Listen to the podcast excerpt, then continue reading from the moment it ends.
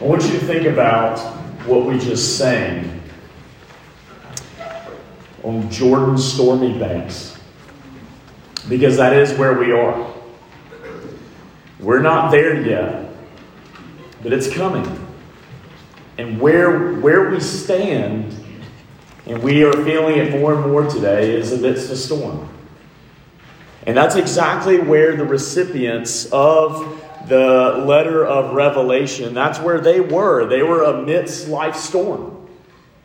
And the question is what would give them hope to keep going through, to keep persevering? Well, as John gives them, as he receives this vision to give them, it is the vision of heaven. And with that in mind, and after reading the word, let's pray, and then we'll dive into our text. Our Father, only you are able to help us see the infinite glories that lie ahead of those who are in Jesus Christ. Him who is the eternal one, the infinite one, full of beauty and splendor and majesty. He is the heavenliness of heaven. And what a, what a sight it will be when finally we will be with Him. And with Him, everything else He has. And so, in this life, as we wait, help us to have hope. Help us to long for home. And help us to long for holiness. Holy Spirit, give us listening ears bring sanctification and change to those who are in Christ. And we also ask that you would bring conversion to those who are not believers. Overall, help us to leave here being amazed at Jesus. And we ask all this in his name. Amen. Hurricanes have always been a part of what makes living on the Gulf Coast a risky business. I grew up in Montgomery, Alabama, and uh, grew up going down to Orange Beach, Alabama, which is right there on the coast near Pensacola, in between Pensacola and Mobile. And on August 17th, 1969, the second most intense hurricane of the last 120 years was getting ready to make landfall. It was getting ready to hit the states of Louisiana, Mississippi, Alabama, and Florida. And when my dad was 11 years old living in Mobile, Alabama, he knew that this storm was going to be a big one. And since they lived right on the water in Mobile, well, they had to relocate in the couple of days before that after boarding up their windows and, and buying uh, batteries for flashlights. They had to relocate to another family member's house as they waited for Hurricane Camille, the Category 5 hurricane, to make landfall. About 60 miles down the road, down Inter- Interstate 10, was a very unassuming, short, gray haired Welshman getting ready to preach in Pensacola, a man by the name of Martyn Lloyd-Jones. And on his last trip to the U.S. before he died, Lloyd-Jones came over to preach at the Pensacola Theological Institute. And with the hurricane bearing down on them, they moved his sermon up to 2 p.m. in the afternoon so people could be safe in their homes. And he preached a sermon never to be forgotten by the men that were there. You see, it was about 25 to 30 years before this event that Lloyd-Jones was preaching in London in the middle of the, of the Blitzkrieg. Lloyd-Jones was a pastor in London during the time of World War II, and he knew what it was like to preach literally when bombs were exploding next door. Matter of fact, there's a very interesting story about how Lloyd-Jones was in the middle of a sermon and he preached, or excuse me, he was praying, and a bomb exploded eerily close to them, and he paused merely for a couple of seconds and kept praying. Lloyd-Jones knew what imminent danger was.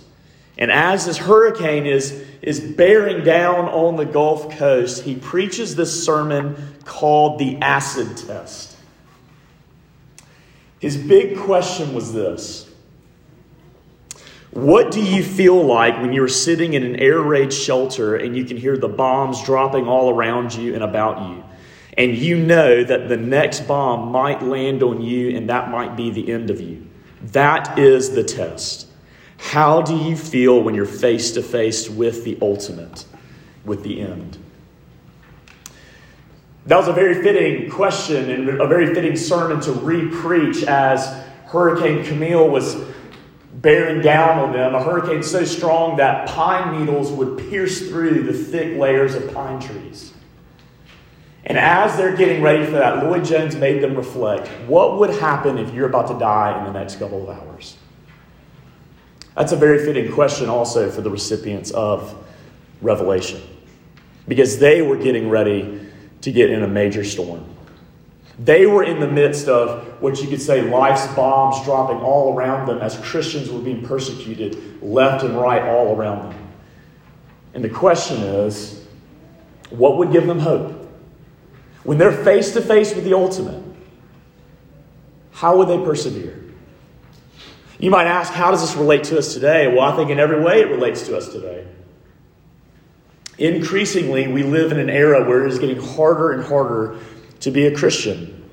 We live amidst cancel culture where people are doing all they can to silence God's word. And when we're faced with these things, the question is how will we have hope?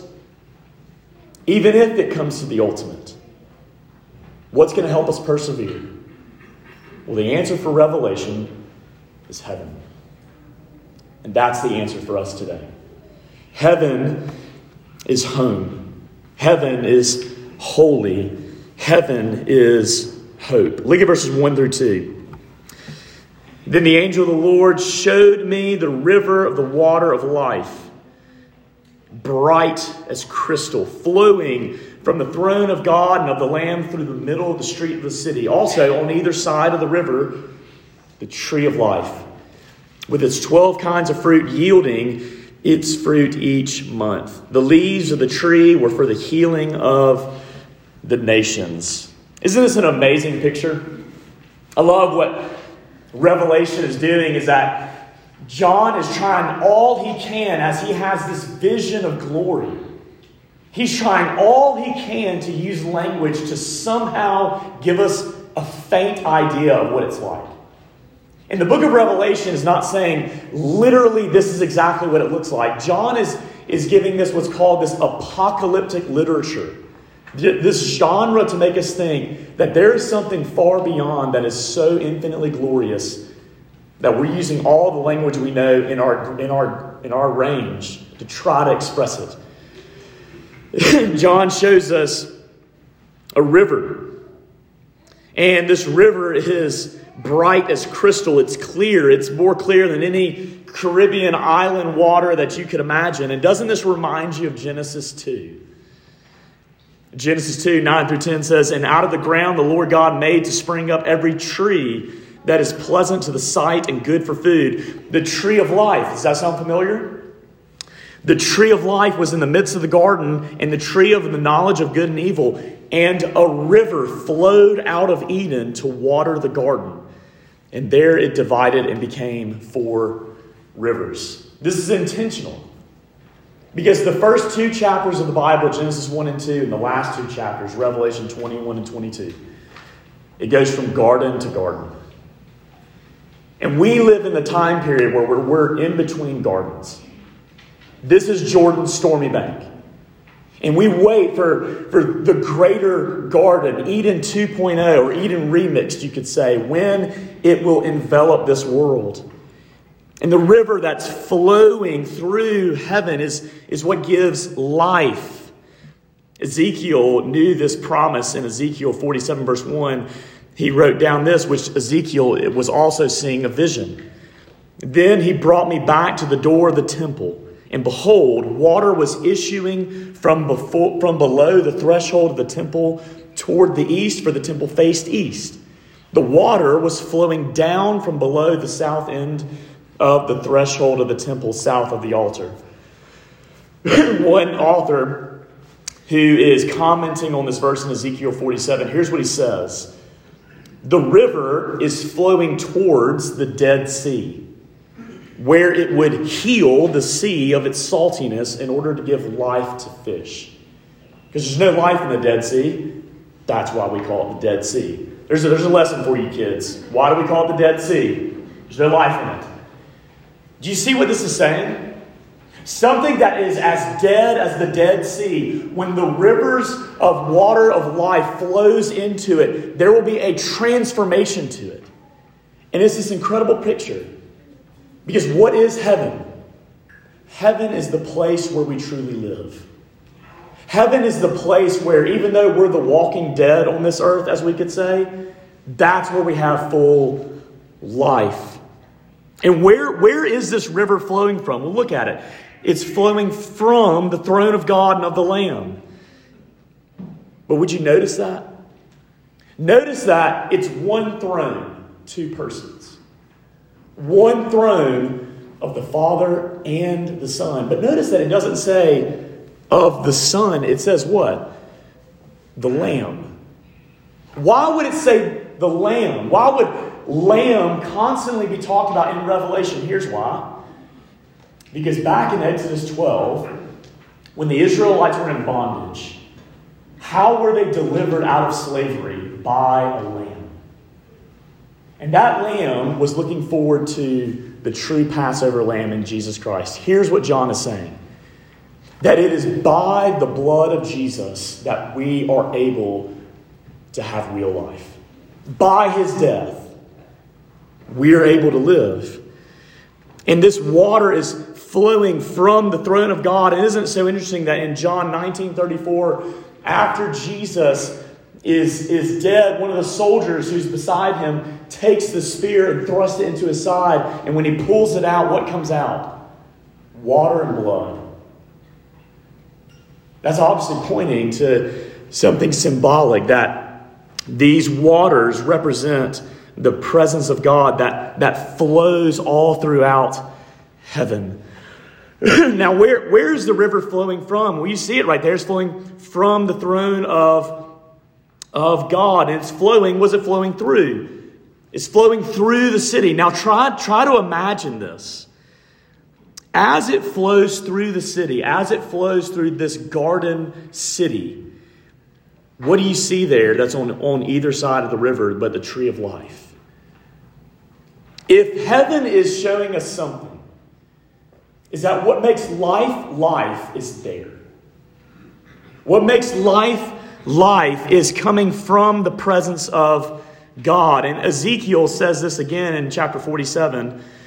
Then he led me back to the bank of the river, as, and as I went, I saw on the bank, the river, uh, the bank of the river, very many trees on the one side and on the other.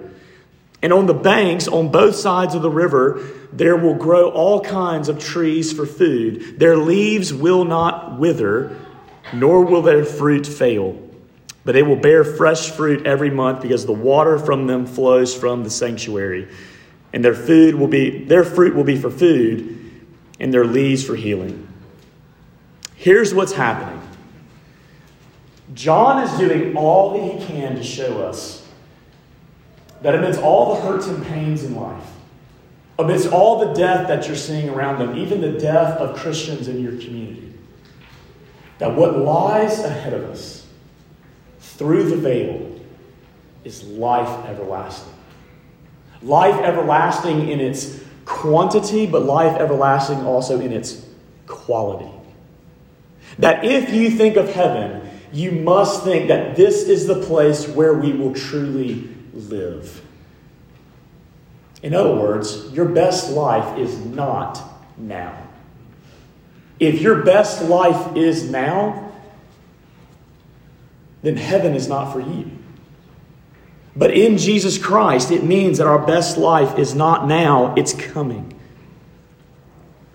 There was a little girl who was taking a walk with her father one evening, and she looked up at the stars and Here's what she said Oh, Dad, if the wrong side of heaven is so beautiful, what must the right side be?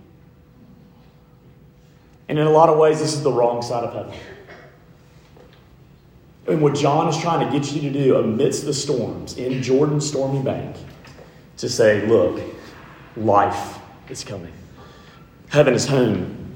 Heaven is also holy. Look at verses 3 through 4.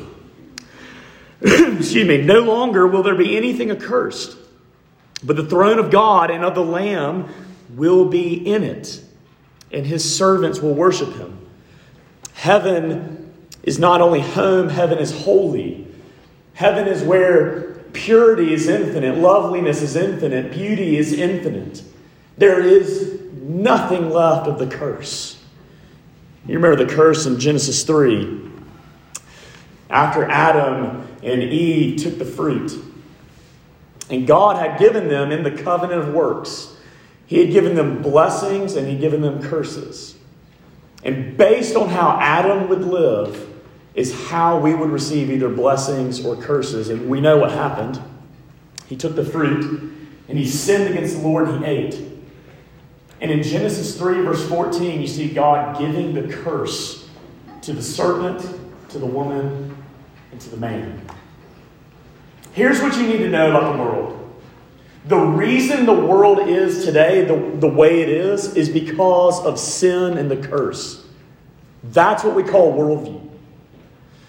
When you look at the news and you think, why are things the way they are? It's because of sin. Make no mistake about it.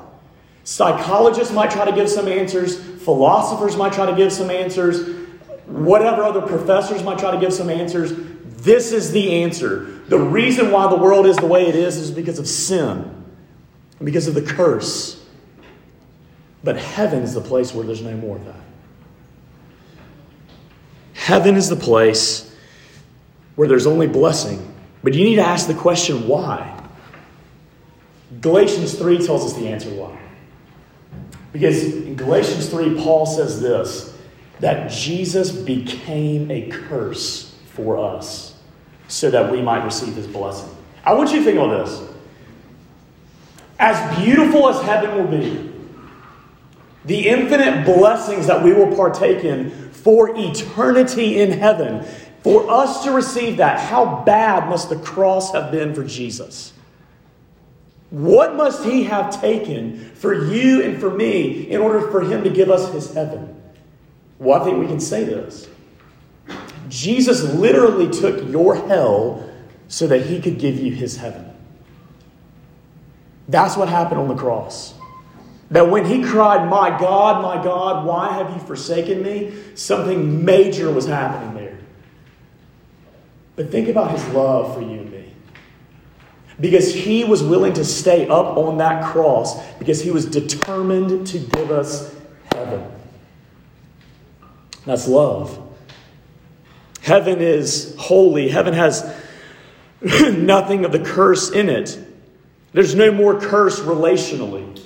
Think about this no more broken relationships, no more families torn apart by divorce, no more unresolved conflict. No more mistrust of others. No more ungodly anger. No more rivalry.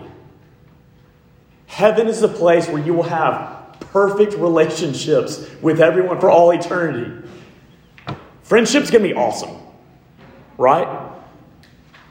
People are to be awesome. And we're going to be able to be in perfect relationship with them because Jesus is the one who purchased it for us. But it's not just relationally, it's also environmentally. No more devastating hurricanes. No more devastating tornadoes or the earthquake that we felt earlier, which was, I don't know if y'all felt it here, but we had still water and it was weird. That even in Romans 8, it talks about how creation longs for the day when everything will be glorified.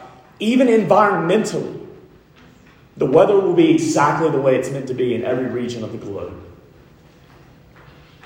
Think about physically. Heaven changes everything physically. No more mental illness, no more depression, no more anxiety, no more lingering shame. Even physically, no more cancer, no more paralysis. I have a teammate from Tulane where I played football, and we came up several years ago to play Tulsa. And seconds before the first half ended, my buddy was going in for a tackle. And when he went in for a tackle, he collided with another player head to head, and at that point, immediately, he was paralyzed from the neck down. Do you know what's amazing? He might never be able to walk again in this life. But if he's a believer, he will not only walk, he will sprint. That's what will happen to us physically. No more special needs. No more handicaps. No more death. That's what it means with the curse to be gone. Heaven also means that with our perfect bodies, we'll have perfect senses. I want you to think about this. Have y'all had gumbo? Now, hold on now. Gumbo is pretty amazing. Do you know how amazing it's going to be, going to be in heaven? Uh, look, we went to school at Tulane. Gumbo's good. But think about what our bodies will be able to experience. Think about the sounds of animals that we'll be able to hear, or to see the beauty of mountains, or to smell the flowers of the field, or even this to feel the touch of a Nathan Carroll bear hug. Right? Nathan's one of my former students. I can call him. In our bodies, we will be able to experience things the way they were, they were meant to be experienced. Even think about this think about the intellect in heaven. Think about the genius that will be in heaven. I'm reading a great biography right now of Mozart. And when Mozart was even seven years old, he was a child prodigy. And it was amazing how skilled he was. And people would often put him to the test because they thought there's no way this kid can be that genius. But let me tell you something in heaven, he will be as if nothing compared to the intellect and the genius there. Because minds will be perfect. Think about this. In heaven, everything will change spiritually. No more spiritual anxiety. No more, as Martyn Lloyd-Jones would say, no more spiritual depression. No more shame of sin. That one sin that you think about that you've done either recently or a long time ago that you hope no one else in here, especially your pastor, you just hope no one else would know. Here's the thing in heaven, no more shame. No more struggling with doubt. No more lack of assurance of God's love. No more sin, not even temptation. See, here's what happens. When Jesus saves us, he doesn't bring us back to where the first Adam was, where there was still the possibility to sin. No, no, no. In heaven, there's not even the possibility to sin. Think about the freedom. There will be more of a transformation for us spiritually of being rid of sin than a fish would live without water, because that's how close sin clings to us. But spiritually, we know that we will be transformed. There's not going to be any more the Romans 7, Galatians 5 struggle. We try to follow the Lord, but it's hard. Sin lies close at hand, no more. Perfect freedom. Think about what Jesus must have done on the cross for us to have that freedom. There is also the throne. Look at it. No longer will there be anything accursed, but the throne of God and the Lamb will be in it. I have a student who's actually from this area, he has a mentor. Who, knows? It could be one of you. I don't know. If it is, let me know. He, has this, he had this mentor growing up, and his mentor would often say to him, I know that there is a God, and I know that I'm not him. Do you know what heaven is? Heaven is finally the place where we stop trying to be God. That's the original temptation. If you take the fruit and eat it, you will be like God. But in heaven, we will finally stop building our own towers of Babel. And we'll finally know that when we look at the throne, there is one God, and it is good that He is God. As a matter of fact, He's a way better God than if we were God. And, at, and because of the throne, it says this and His servants will worship Him. Now, to be sure, some of you, when you picture heaven, you think of like, I, maybe this is how you picture it. This is how I picture it when I was little. That it was like this spiritual fishbowl, and you would just kind of float around and not really have control, and you would just be singing all the time as, as angels played on harps. Uh, that's not what heaven's like. Heaven is amazing. But nevertheless, the central act of heaven is worship. And matter of fact, what corporate worship is every single week, it is a foreshadowing of what heaven will be like.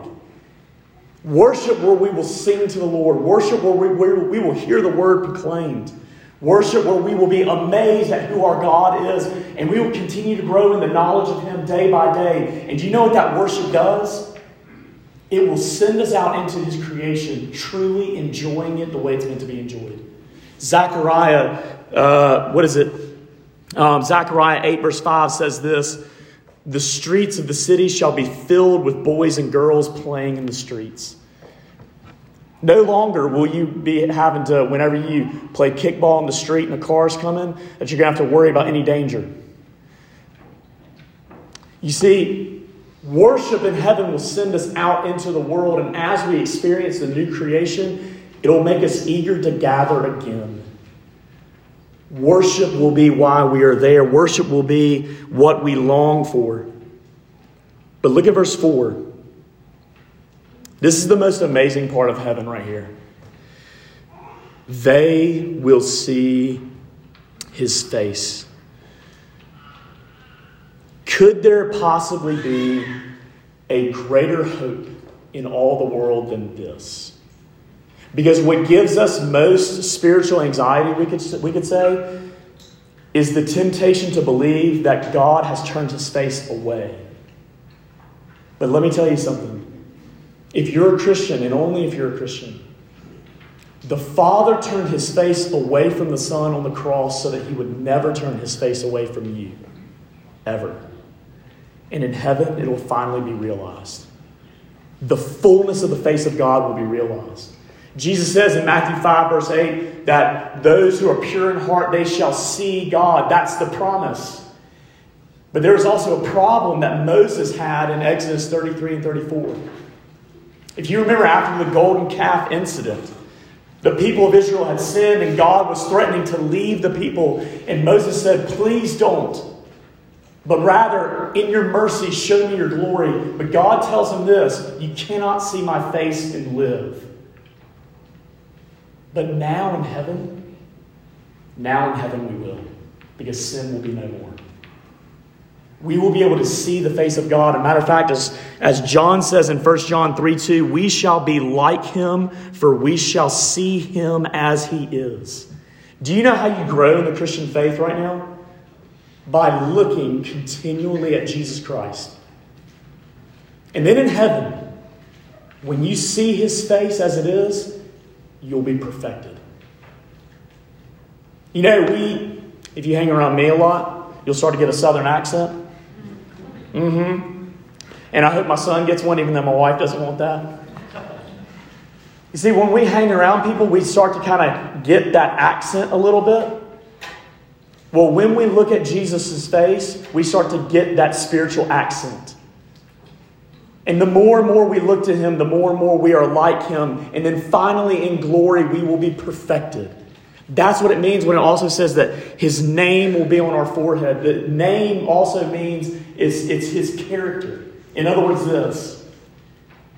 In the very beginning, God created us in his image to image him. And in heaven, we'll finally be able to perfectly do it.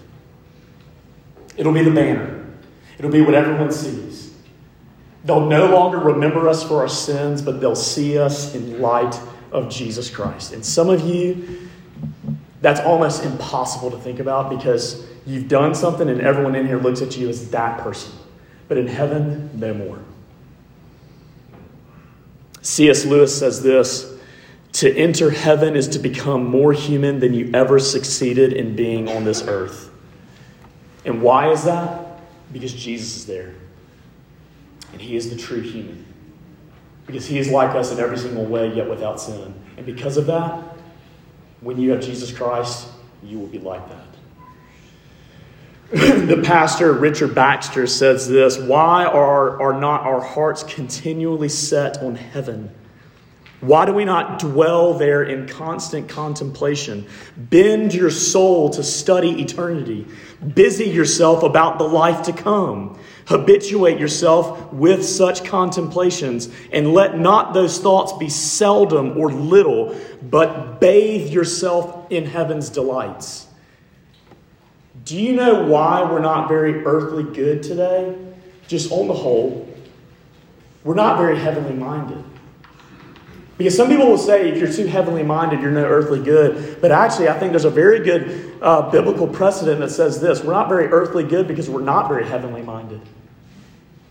Because we're grasping onto this world, wanting it to be God to us, but it'll never happen. We need the world to come. Heaven is holy. Heaven is also hope. Look at verse 5. And night will be no more. They will need no light of lamp or sun, for the Lord God will be their light, and they will reign forever and ever. Now, when it says here that night will be no more, it, it doesn't literally mean no night. What it means is night is symbolic for evil, for evil lurking in the dark. It means that there will be no more sin, no more Satan, no more danger, no more curse, no more rebellion. Not even the possibility of it. Heaven is also described as a place where the gates are always open. Why? Because there's no threat. Night will be no more. If night will be no more, I want you to hear this. I tell my students this all the time at OSU. It means you don't have to live in what if land. Often in our minds right now, and the reason why we get so anxious is because we go into our mental what if land. What if I get hurt? What if my boyfriend or girlfriend breaks up with me? What if I get sick? What if my children get sick? What if I die? What if my parent dies? What if this? What if that? And we live in this what if land, don't we? And we often make ourselves go through that emotional pain ahead of time when that's just a hypothetical. It's not the reality. We're constantly living in what if land.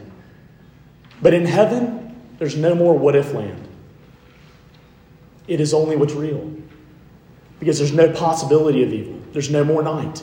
There's no more sin. There's no more temptation. Satan has been cast down forever. The gates will always be open. Imagine just the rest you'll be able to experience there. You see, the reason why there's no more darkness in heaven is because when Jesus was on the cross, he experienced the ultimate darkness. Remember when Jesus was on the cross, actually at the height of the sun, when it was noon, it went completely dark. Certainly a reminder of the ninth plague in, in Egypt when darkness fell over the land and what it was showing was that God had turned his back on his son. Jesus was facing the ultimate darkness so that we might never have to experience that. That's what's amazing. Jesus will be our light. What this means is that there will be no more need. I love what Joel Beeke says. Everything that is good, think about this. Everything that is good will be provided in the heavenly Jerusalem a garden city, people we love, safe streets, unending supplies of food and water, or gumbo. And the stupendous relationship and harmony of the Holy Trinity. There will be no more need. There will be no more wish list. There's a widely respected man who's known as Uncle Johnson. And he had died in Michigan at the, uh, the age of 120. And, excuse me, when he was advanced in years, his pastor caught him one day singing songs of praise to God. And his pastor was passing by and he looked over the fence and he called out to him. He said, Uncle Johnson, you seem so happy today. Uncle Johnson says, Yes, I was just thinking. The pastor said, Thinking about what? He said, Oh, I was just thinking about that if the crumbs of joy that fall from the master's table in this world, if those are so good, what will the actual loaf in glory be like? I tell you, sir, there will be enough for everyone and some to spare up there. Do you know what heaven is like? Heaven is not just the glass being full, it is as if you take that glass and you put it in the bottom of the ocean. Is the glass full? It is full but it is far overflowing than what it could contain. Do you know what heaven is? Heaven is the place where when you live when you live one of the days of eternity there, and you will think about God's creation, you will think about God's love for you in Jesus Christ, and you will say there could not possibly be a greater day than this. I cannot possibly know the love of God greater than I know it right now. And you know what will happen? You'll say that again the next day. And you'll keep growing more and more and more. That's what we long for. Heaven is a place where happily ever after is actually true. Here's the question How do you get there? When you receive Jesus Christ, and only when you receive Jesus Christ, with Him you get heaven. But if heaven is a place where, that you want to be in, but you don't really want Jesus, then you won't receive heaven. But when you receive Jesus Christ freely of His grace, with Him you receive everything. And actually, we could say this receiving Jesus is heaven. Because Jesus is the heavenliness of heaven. Anne Ross Cousin, who is inspired by Samuel Rutherford, she wrote her hymn, and it says this The bride eyes not her garment, but her dear bridegroom's face. I will not gaze at glory, but on my King of grace. Not at the crown he gives, but on his pierced hand. The Lamb is all the glory of Emmanuel's land. You see, here's the point for this text for you today is that hopefully this will give you a holy homesickness. That hopefully this text, as it was meant for the original audience, is something that you can look at and you can say, I want to be there. That my greatest longing is the face of Jesus Christ and that it would loosen our grips on this world and make us long for the next. It doesn't mean we give up on this world. But, matter of fact, when we hope in that world, it transforms the way we live in this world. That's the acid test. And when culture is getting more and more secular, more and more rejecting Christianity, what will be your hope, King's Cross? What will be the hope of my students? Because the, the time is coming when you will have to say yes to Scripture and no to man. And when you say yes, they might cancel you or they might kill you. But heaven is your hope. And that's why you can persevere. And if you're a believer, this is yours. And if you're not, don't try to clean yourself up. Don't try to be good enough. Because we're a bunch of hypocrites. Welcome to the club. Come to Jesus Christ receive him. Let's pray. Our Father, we ask that you would just give us a holy imagination of what that world will be like and how filled with your glory it will be when we dwell there in Emmanuel's land, always looking at the face of the bridegroom. Lord, Impress that upon our hearts today. And as we sing, as we pray, as we partake in the supper, may we have a holy homesickness. A homesickness for Jesus. So, Lord, bring us, bring us to Him. We ask all this in His name. Amen.